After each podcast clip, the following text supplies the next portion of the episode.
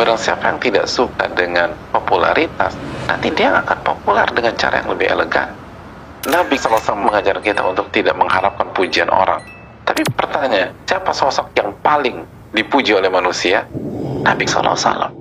Makanya kalau kita ingin tegar ketika dicela orang, maka jangan kegeeran ketika dipuji orang. Itu konsepnya.